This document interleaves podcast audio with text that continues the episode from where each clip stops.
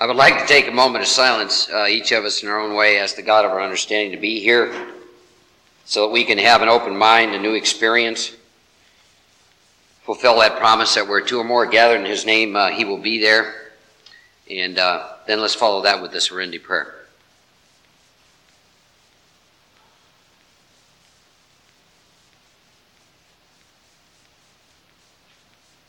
Thank you, serenity prayer. God, grant me the serenity to accept the things I cannot change, the courage to change the things I can, and the wisdom to know the difference. I uh, am going to move out here. I don't think you'll have any problem hearing me. Modulation's never been a problem of mine. I was laughing when he said dysfunctional family. A friend of mine used to say that uh, he came from a dysfunctional family, the reason it was dysfunctional is because he was in it. And I think that's true of a lot of alcoholics. Uh, I want to talk a little bit about uh, my current experience and where I'm at. One of the things that almost killed me in Alcoholics Anonymous is telling you about when I used to come in here, and when I used to come in here, and when I used to come in here, and telling you about the results of an inventory I did three years ago, and trying to live a life off an inventory that my ego generated three years ago.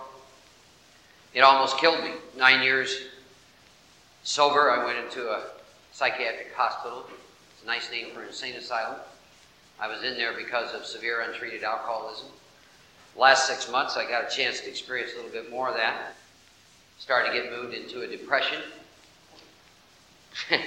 you know, it's a funny thing about speaking. When I speak anymore, all I talk about is my current experience.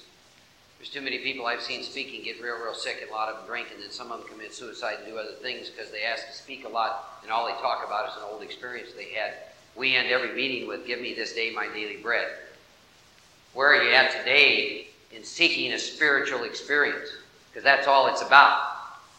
Your body can't live off the food you ate a week ago. If you're sitting in this room trying to live off an experience of last week, let alone last year, you're living in an illusion much closer to a drink than you could ever imagine.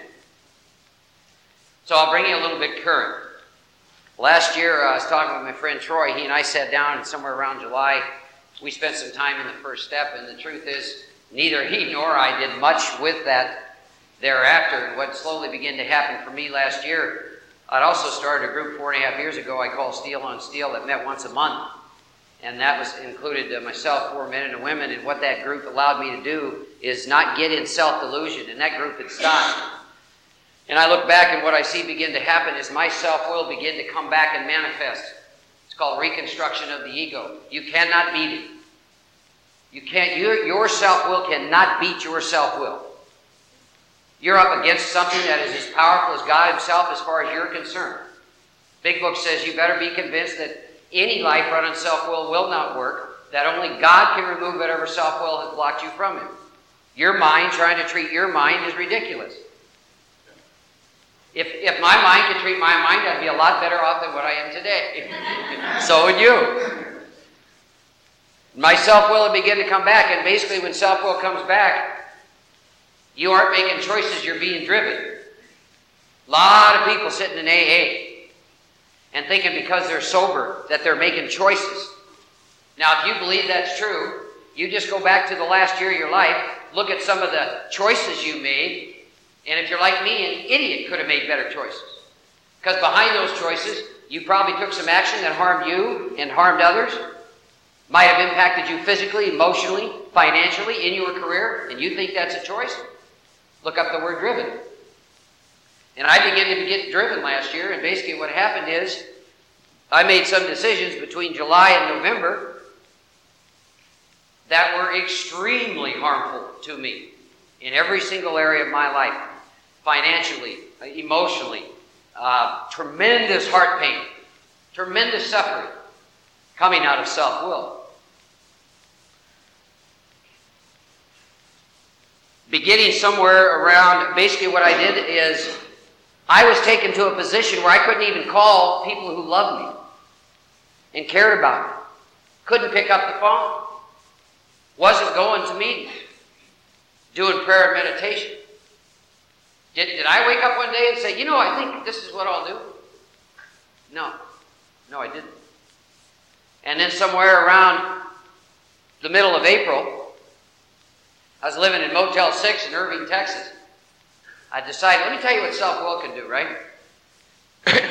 I decided that what I would do, I decided that what I would do is I would quit this career I was in, leave these two dogs I love in this house, and what I'd do is I'd go over here and, and work construction and become a multimillionaire. When I do Theater of the Lie, I'm going to do one on myself, you'll see the idiocy of that whole process. That was not a choice. That was driven by a state of being that I have that says I must have a lot of money to be okay. And I was out working construction for a couple months. There's nothing wrong working construction. In fact, that's the last place God wants me. he has a sense of humor most of the time. I had a pickup and, and I had three Hispanics with me and they couldn't speak English and I can't speak Spanish. So they, I teach them one word of Spanish, they teach me one word of English, or uh, the other way around. And anyhow, it was amazing. And, but I'm in this, I'm in this hotel. It's about the middle of April, and I, I just reached another place of surrender, and I took all my books and everything, and I just threw them aside and said, "Screw it, God, I quit. I quit. I can't. I just quit." Within about an hour, the phone started ringing. I got a job offer. I go down to Austin. Austin's hard to find a, find a place to live, and I'm driving into town. I'm going over to my friend Troy's to stay, and my intuition, that inner voice when you're connected, says, Go down to Manchaca, come to a place called the Forest, go in here, go inside. Gosh, I just have a place that's available. The rent's paid up for a month and a half. You can stay the first month and a half free. You can move in today. Coincidence, right? Driving a big truck, don't need a truck for what I'm doing now. And went up to the dealer and he said, You know, I just got this other car in. I got a guy that's interested. Another coincidence. So I'm still going through a lot of emotional upheaval, a lot of pain in the heart. I put myself in a severe financial situation. So in that state, I, I know enough. I know that what I better be doing is I better be doing some real serious work out of the big book. So I wrote a couple inventories with a minor review of the first three steps, did fifth steps, and then about six weeks ago, myself and Troy and a, a man named Andy. Andy's got uh, where's Andy? How many months you sober? Now some of you have been sober for a long time. This one's really going to be hard for you. I was willing to do a fifth step with a guy five, six months sober. Why, my God, he can't help me. The arrogance of that, right? And Troy, who's coming up on three years, two and a half. We spent five hours on the first three steps. Five hours. Current experience with step one. Not 14 and a half years ago, not October the 19th of 1982. Where was I six weeks ago today with step one? The hopelessness of step one. And we spent some time on step two and step three, and then we begin to write inventory with an agreed upon date for doing the fifth step. And Wednesday night in my house, over six hours, the three of us swapped fifth steps. And when you when you do fifth steps, having a solid chain, a solid foundation in the first three steps, and you write that inventory and do a fifth step, you begin to disconnect from self-will and from ego. And we left that night and we were all exhausted, so the next day we spent that hour in review, answering all those questions. Was our work solid so far? Did I know God better because I was disconnected from self-will as a result of that experience?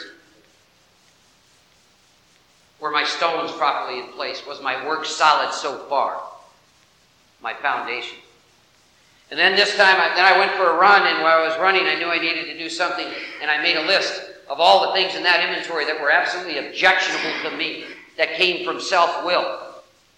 There were 69 specific items.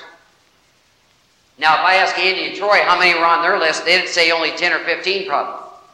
But I've been doing this work, and the longer you're sober, the more you better be experiencing how much you fall short in thought, word, and deed. But your ego will go take you just the other way. Righteousness kills long term sobriety. Been around a long time. I sponsor all these babies. Look at me. Hasn't made it amend in years. Dying inside. The longer you do this work, I submit to you, you will experience how much more you fall short. That's called spiritual progress. That's called humility. And then I got down on my knees and I did the seven step prayer and I said, God, take all of me, good and bad, so that I can be more useful to you. So this week, our agreement is that we will make our eight step list We have our inventory we have written. We will make a list and we will pray and ask God to reveal any harm we have ever put out into the universe of any kind. Why? Because you will reap what you sow. I guarantee you, everyone sitting in this room has a bunch of harm you have put out in the universe, some of which you are aware of, that's corroding and eating you and robbing you of your energy, and you haven't made amends for those, and there are some beyond that that can come to you. And my experience is if I don't clean that up, I will reap what I sow. That's why, because that's the way the universe works. That's why. And when we're done with that eight step list, our agreement is we're going to have about six of us in the ninth step at the same time, and we're going to meet once a week, and we're going to be accountable to each other for about making those amends. I don't come from the school of, well, I'll make the amend when they show up in the elevator.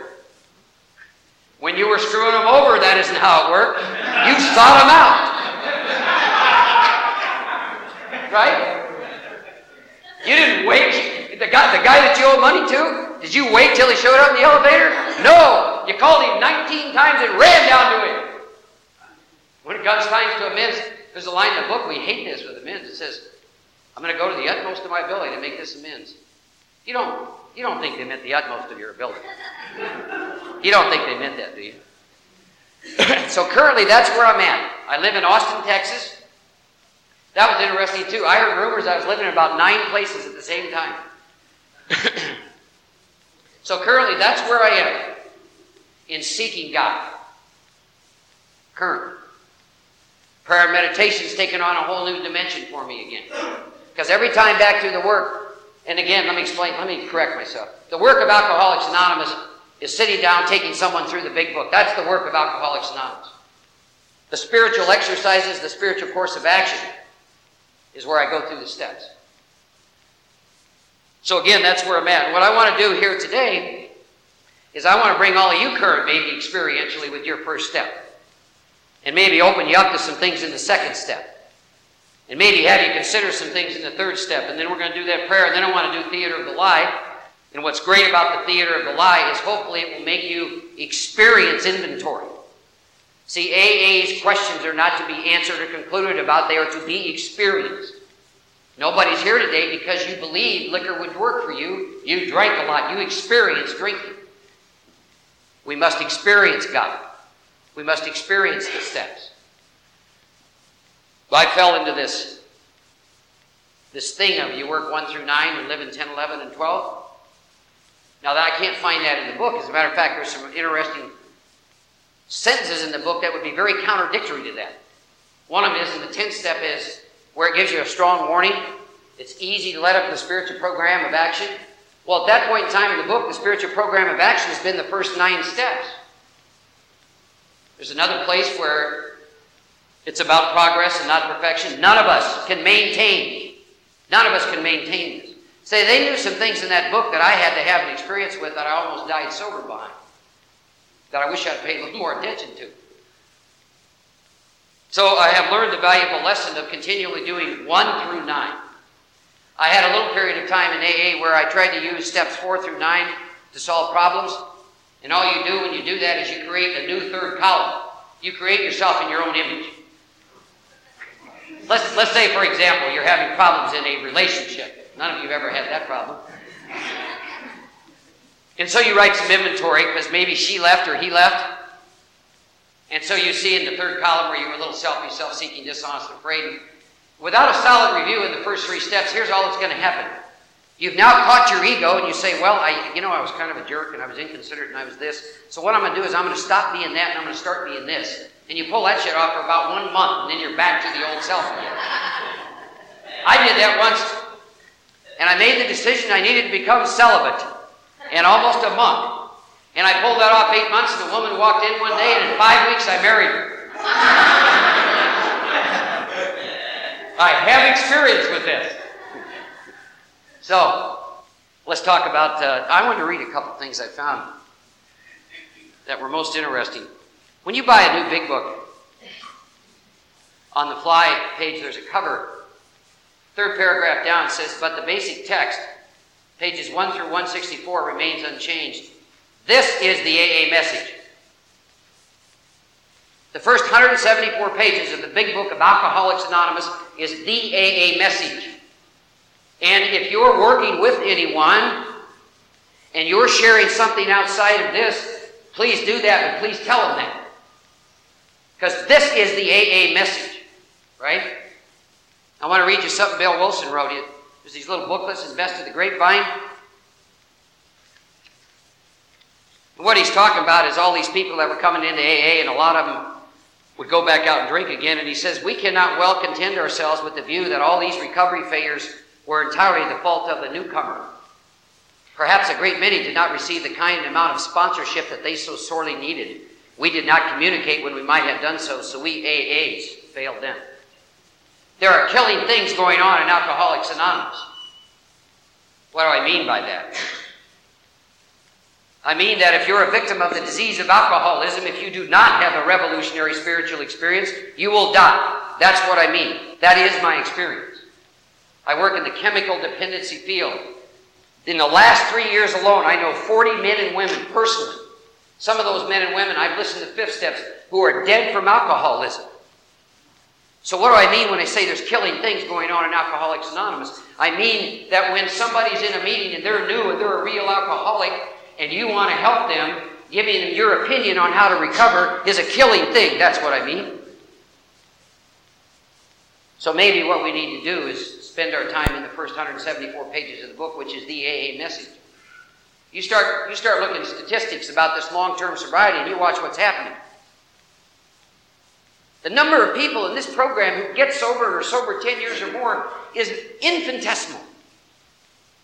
Almost non existent. Why? Because a lot of what I want to talk about today reconstruction of the ego, whereby you go through the steps maybe once, maybe. You have a revolutionary spiritual experience. But there's a term in AA we, we use called pink cloud. My experience is what that is, is the glory of God. You experience it. We use the term pink cloud. And we, in that state, what a state. How many of you experienced that, the pink cloud? Wow. And what happens is ultimately, that's only the beginning, and ultimately you stop doing that which created it to begin with. And now you're left with knowledge of a past experience trying to recapture and recapture. Troy kept talking about bringing up in his first year See, I've discovered in AA, God will manifest through people, sometimes brand new people. And in Troy's first year, when he would speak, the words of God would come right out of him. So I got as close to him as I could. Then one day he realized it was happening, and then I got away from him. but there comes a time when that, when, when that presence of that power begins to cease, and we don't feel it anymore. And it's more than feeling, and at that point in time, boy, you better go to work and why does that happen? The big book says why. Because we were blocked from experiencing God because of self will. Self will has come back. Period. End of statement. Now, here's the dilemma you're in. You're being driven by self will. You're in self delusion. Don't think you're in self will. Self delusion. Look at look at look that means. You know, if four people tell you a duck, you, it's a duck, and you think it's an eagle, chances are it's a duck. That's why you got to have people, or I got to have people around me who know how I'm wired. So when I start talking about something that's an eagle, and they're looking and saying, you know, that's a, that guy's way out there. they come up and say, Troy caught me on the way down. I made a statement about I chose to choose to smoke, right? He said, You need to think about what you just said. That was a dumb thing coming from you. I said, You know what? You're right. I didn't even have to think about it. But what happens is the ego begins to come back. Again, I'm getting back to why don't people stay sober? There's a line in the big book that says, if I'm not happy and contented with my sobriety, I will drink again. And you know what? That's the truth. If I'm not happy and contented. So how do I stay happy and contented? I'll tell you how you stay happy and contented. Self will must die and continually die over and over and over again. To then experience what it says in the 10th step. We've entered the world the Spirit. Along this line, we can do anything, the line of God's will. Peace. Peace. You know, page 50 is one of my, it's got one of my most favorite paragraphs in the, in the, in the whole book. Matter of fact, I want to read it. Because it's kind of a, a theme of a little bit of what I want to do today.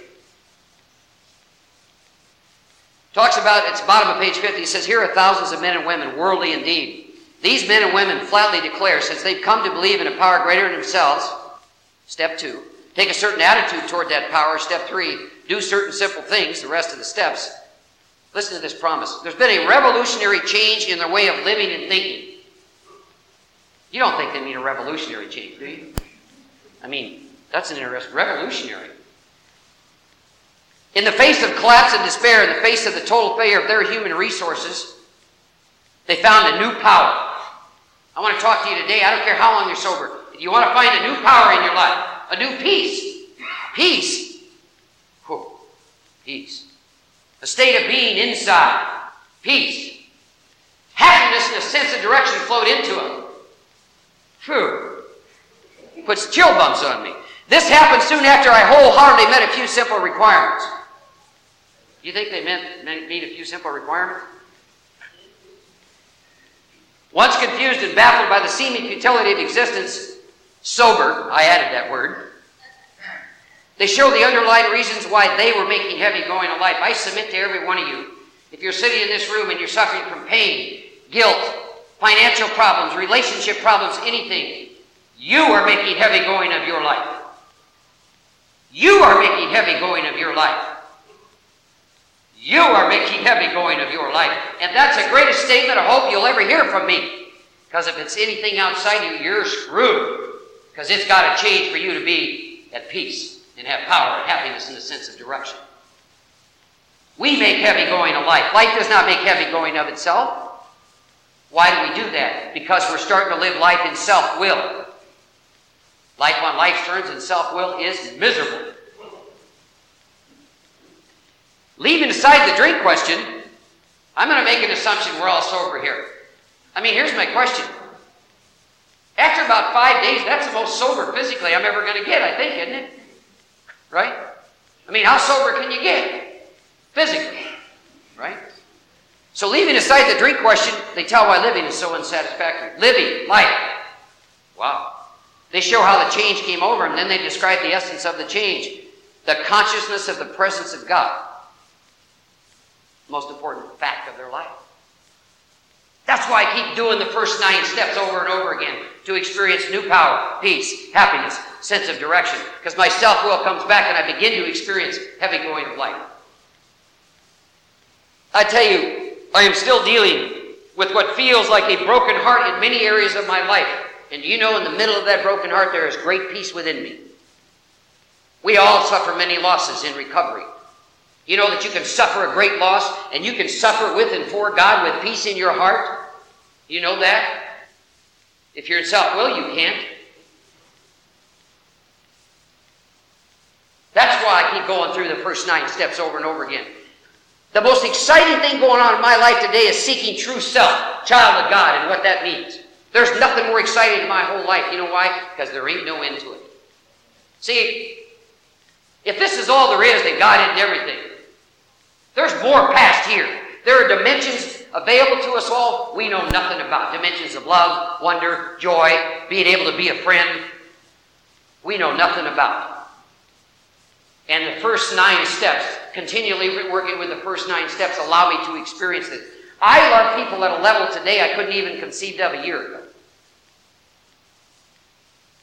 Self will has to go in order for that to manifest itself. So let's talk about Step one. Most of you in this room have a sense of where step one's all about and where you find it in the book. You look at the physical craving from the doc's opinion to page 23. So when I go back into step one, we say a prayer that God set aside everything I think I know for an open mind and a new experience. Let me, by the way, let me comment on something.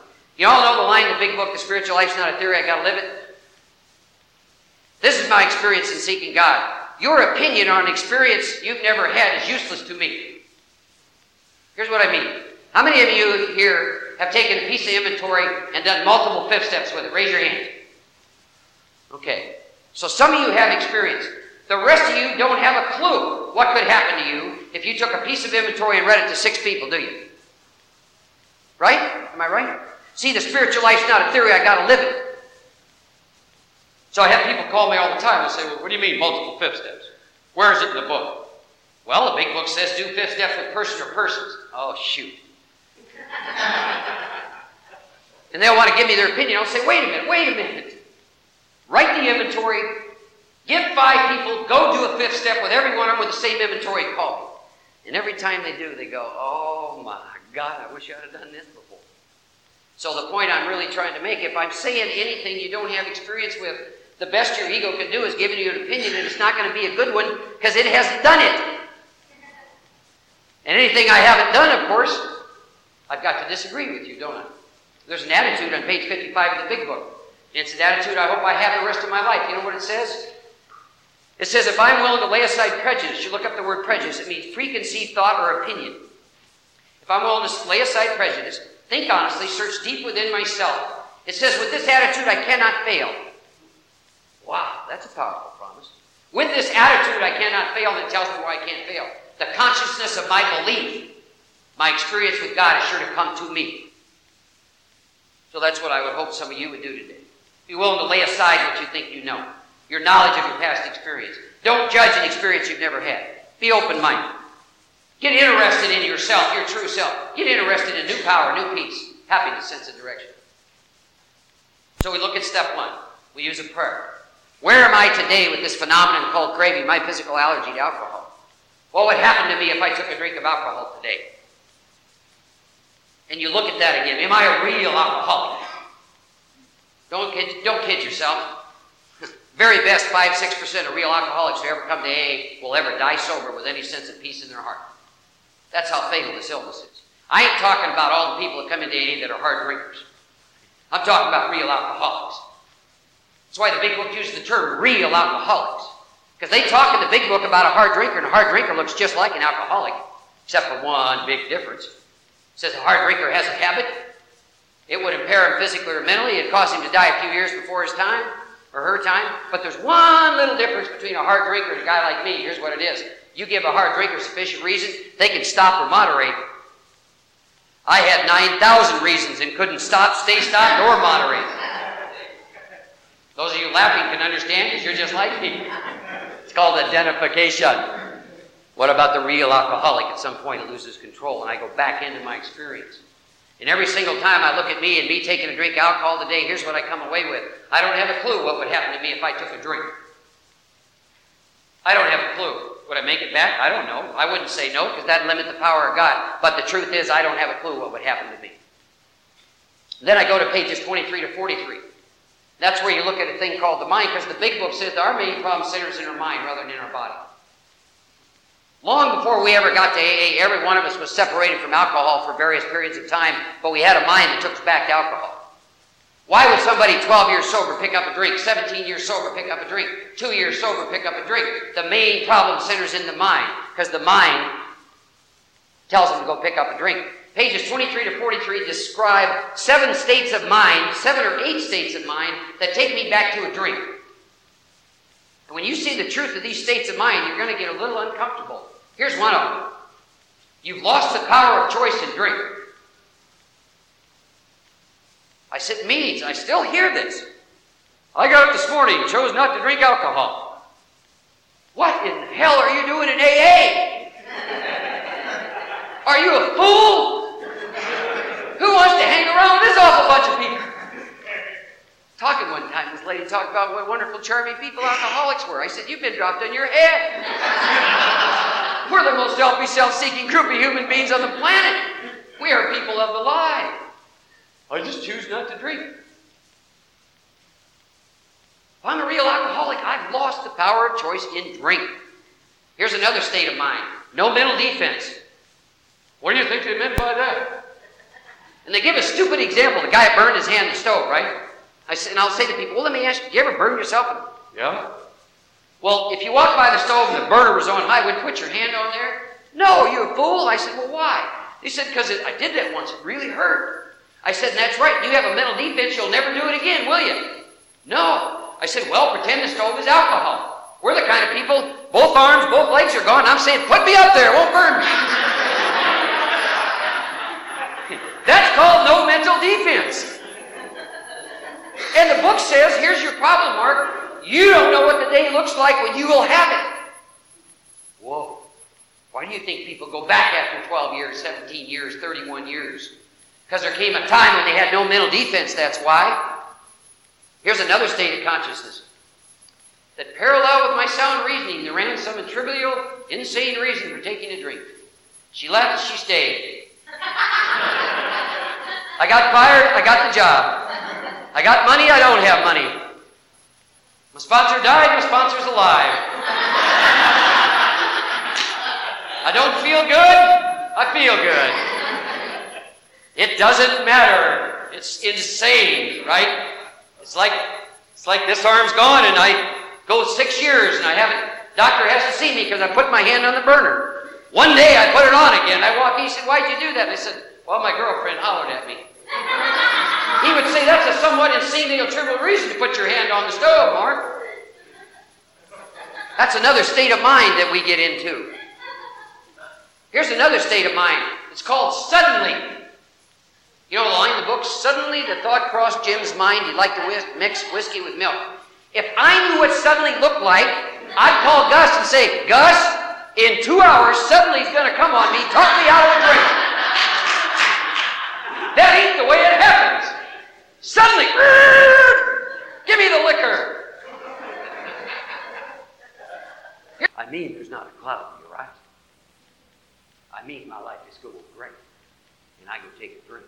And you get done experiencing 23 through 43, and here's what you get real clear on. It sums it up at the bottom of page 43. Once more, the alcoholic at certain times has no effective mental defense against the first drink. Length of time in the program, work you've done in the past, there is no effective mental defense. My defense must come from a power greater than myself. When Troy and Andy and I went through the work six weeks ago, in the last six months, based on some of the pain that I was in, I should have been drunk 50 times. And I was sitting there sober that night, and it had nothing to do with me. Man, you think that don't produce a little tension? I don't care how long you're sober. If you're not looking at this, you're so close to a drink, it's incredible. It's incredible. What's my current experience with step one? Not back in 1982, right? It's like trying to tell you about a prime rib meal I had back then and how great it was, right? And then we get into page 52, the unmanageability of our life. A condition that exists inside. And they describe page 52, so let's all get current with your own life. Here's what it starts out with it says, We're having trouble in personal relationships. So as you sit here right now, begin to think about the one you're having with yourself and then everyone around you. How is it with the husband, the wife, with your group, with your friends, your male friends, your female friends? Personal relationships. How is it relationship? I have relationships with everything. My automobile, the bed I sleep in. How is it with all those? Produce a little tension in some of you? Cannot control my emotional nature. What's he mean by that? Oh, I mean, you ever have up and down days? We're off the charts, right? Prey to misery and depression.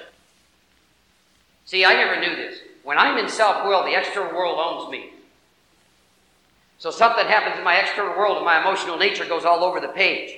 And something happens in my external world and I become a prey to misery and depression. When you're in self will, your external world owns you. Can't make a living. Doesn't mean we can't earn money. Make a life. What's your life like? The time you get up till the time you go to bed. What's your life like? Full of fear.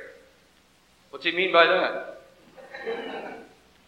Y'all know what I mean. The vulture sitting on the end of the bed. Hi, Mark. I'm glad you got up. I've been waiting to talk to you. You're going to fail at that job. No one likes you. You're going to die an old bitter man. Have a good day. oh. You're in the shower and it's just the fear. You're getting your car and you're going to work and you just fear, fear. You're walking to the meeting and got to talk to people. And you know how you do? Oh, I'm doing great. You know, and they call on you. And you pontificate about some experience you had 19 years ago. Get in your car, and you're still just back full of fear, right? Goes on to say we're useless. Useless. God, I, I work with some of the most successful men and women that you could ever believe, and inside they feel useless. I gave an exercise. I sponsored a woman, wonderful woman, 31 years sober. Started working with her. She was 29 years sober. She, her ego had taken her to a place. She was sponsoring all kinds of women and speaking all the time and doing steps. And taking her to a place where nobody in AA knew she was dying of untreated alcoholism, and she was faced with taking a bottle of pills to commit suicide, and no one, no one would have known this. Or she had confiscated one of my tapes that one of her babies had because she determined what they listened to, and she took it from her. She put the tape in, and I talked about almost dying of untreated alcoholism at nine years, and she called me. And she's been she's gone through the first nine steps. She's on her fifth time in two years. You wouldn't believe this woman. You wouldn't believe her. She's like a little girl. Incredible change. But feeling useless inside. But I gave her an exercise a month ago. It almost killed her. Here's what it was. This I can't tell you the number of people love this woman. And the exercise was I want you to go up to 10 people and I want you to say to them, Tell me how you perceive me and how you feel about me. She got so uncomfortable, she almost came out of her skin. You see, this program is about me getting as comfortable inside so that when you tell me I love you, I know that in here. And when I'm in self will, I can't get to that state. So I feel useless. Can't be of help to other people. And I get current, as I am today, with all of that. And see what that does is produce a lot of tension and I come to I come face to face with something that without God I'm lost. Without God I'm lost. 14 and a half years sober, and I'm sitting there looking at page 52, and I'm taking a look at how I've been doing with God's power and grace up to that point in time. And now I come to my second step lack of power. That's my dilemma. I need new power, peace, happiness, sense of direction. So, in my second step, you know, the first time through, am I willing to believe there's a power greater than myself? That was a, that was a tough one for me because I was pretty much an atheist. So I like to add to that. Do I, do I believe, am I willing to believe, there's a power greater than myself that can take me past here, past this block of my knowledge, beliefs, and past experiences, past here, into dimensions I know nothing about? Am I willing to believe that? And a little bit further, am I willing to choose to make that God everything? Because here's the self-imposed crisis we're faced with: is we're here and we can't go past here. Am I going to make God everything in my life? Once again, choosing that. By the way, it's the last choice you make in the book. From that place on, you make one decision and then follow directions. So I made that choice. Now we come up to the ABCs. And now I have to make another decision. I'm sorry, I meet a requirement before I make my third step decision. What time is that, Troy? Okay. Here's what it gets down to. Am I convinced that any life run on self will cannot work? Any life run on self will cannot work. You know the line in the big book that says selfishness, self centeredness is the root of my trouble? It says I'm driven. Look up the word driven. When you're being driven, you're not making choices. You're being driven. Driven. Limo pulls up in front of the house. Jay walks out, gets in. Driver turns around says, Hi, Jay, my name's Fear, and I'm going to drive your ass today. And he drives him all day long. Lets him off that night, and the next day he gets in. Driver turns around and says, Hi, Jay, my name is self seeking, and I'm going to drive you today. All day long. The next day, self delusion. The next day, self pity. There is no choice when you're being driven by self will. Now, again, if you don't believe me, just go back and look at the last year choices you think you've made. And I submit to you, you've been driven by self will. Last night we had a, a great meeting. There were several people there, and you know what a constant theme was? Well, I haven't had time for AA because I've been real busy working. You think that's a choice? No, you're being driven. Driven. Got to get more money. Got to get out. Got to go. Ain't time for God, man. Pray meditation. Don't want to help the alcoholic. Got to go, go, go, go, go, go. Jeez, we wonder if people show up meetings. Oh, I'm exhausted. About five minutes before the meeting's getting over, though, the engine's cranking. Gotta go, gotta have more money. Let's go. Crank it up out the door. Ain't got time to work. Go, go, go. Being driven. What the hell that means? Driven by self pity. So I come face to face with that. All my troubles are my own making. Greatest statement of hope in the big book of Alcoholics Anonymous. Now, the reason alcoholics don't like that line, though, is because it pulls you out of being a victim. Damn it. See, as long as I can blame you for any trouble, I take no responsibility for my life. None. Terrible way to go through life. Terrible way. All my troubles are my own making. I don't care what they are. They are of my own making. And that's the greatest statement of hope. The greatest statement of hope. But goes on to talk about, I above everything, I got to get rid of my selfishness. Those of you who have been sober for a while and haven't done any work with 1 through 9, I submit to you that what you're up against is your selfishness. Above everything, I must be rid of her. It kills me. You don't think they mean it kills us, do you? Huh? Gosh, they didn't mean that. What, what do you think they meant by that? And hopefully, in Theater of the Lie, I'm going to show you why it'll kill you. I'm going to show you why it almost killed me six months ago. Bullshit, three months ago. It says, above everything, I better get rid of myself. He says, or it kills me. Now, let me hook you back to taking a drink of alcohol and this selfishness. It comes from self will, which you can't do anything about. And so here's the way it looks. If it doesn't go away, the universe is not going to run according to your plan. And when that happens, you're going to become resentful and angry, and you're going to get blocked from the only thing that provides you with a defense. And page 52 will show up in your life, and you will get so uncomfortable that suddenly the thought will come to mind it'd be nice to take a drink of alcohol to treat that, and you'll take a drink and activate a phenomenon called craving. That's why the book says, above everything, you better get rid of the selfishness or you die. And then it presents me with something very interesting. It says, Mark, you have moral and philosophical convictions galore, but I'm sorry, none of those will help you, Mark. It says, on your own power, Mark, there's nothing you can do. Listen, I would tell you something about mercy and grace.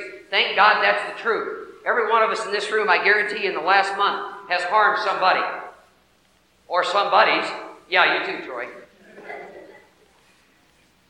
Because of self will.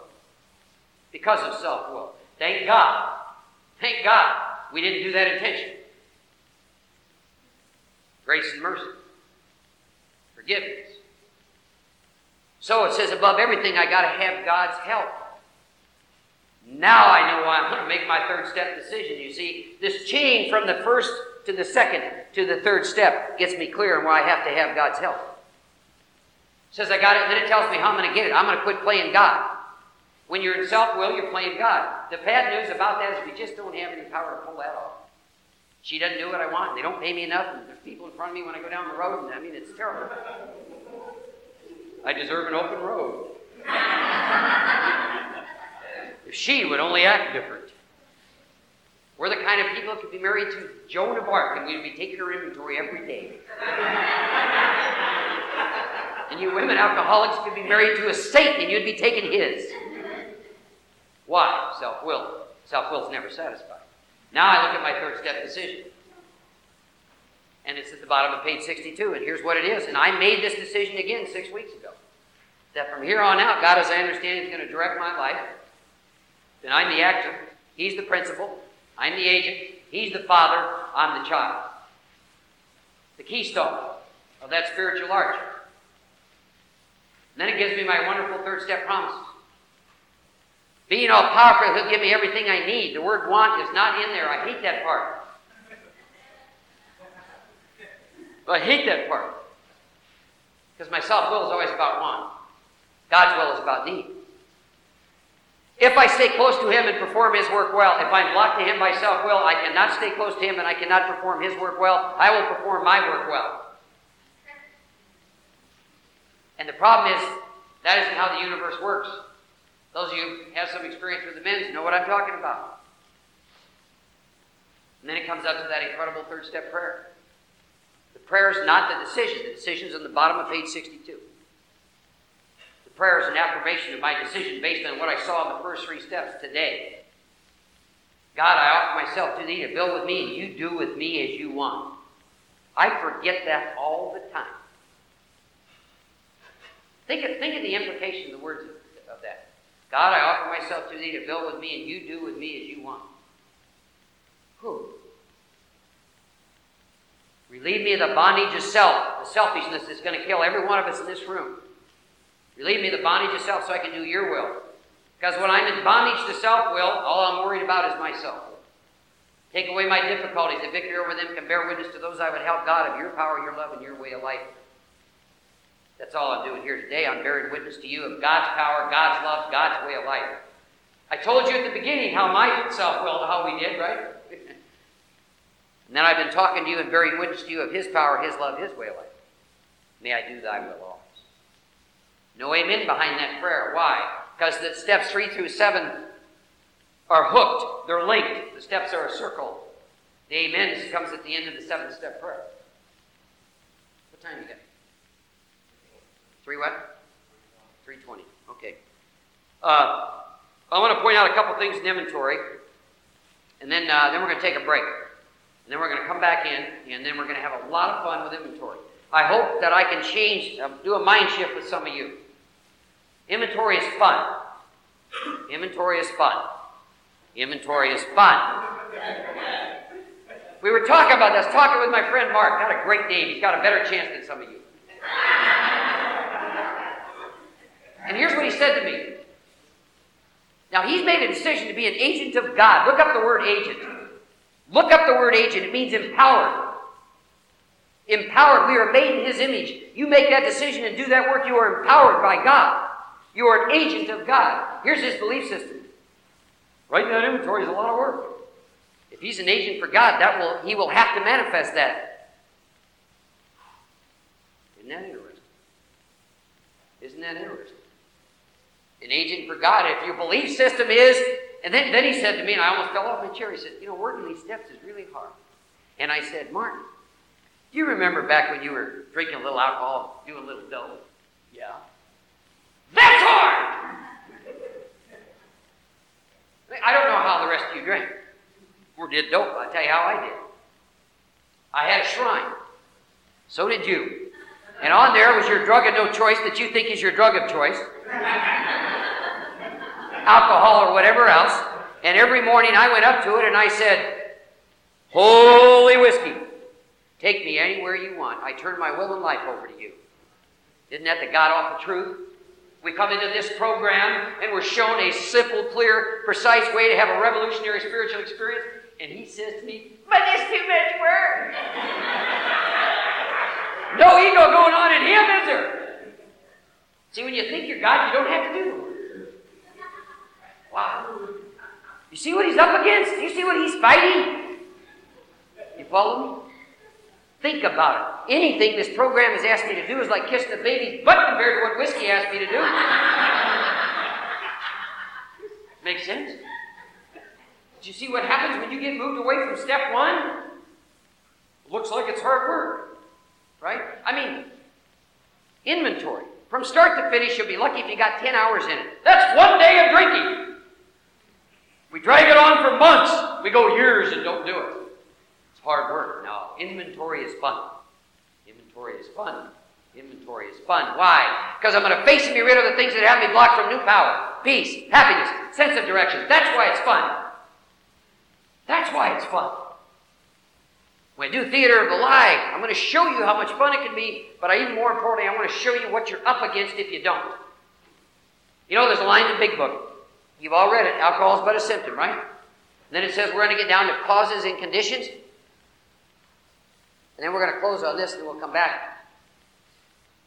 Definition of causes. So when they say alcohol is but a symptom, that means that alcohol is not my problem, right? Definition of causes it's a person, event, or condition responsible for an action or result. And the definition of condition is the particular mode or state of being of a person. And I want to show you some different states of being when we get back. That is what you're trying to look at in inventory that is ultimately what will take us back to getting drunk or create misery in our life, page 52. So we'll look at that. So we'll see you in 15 minutes.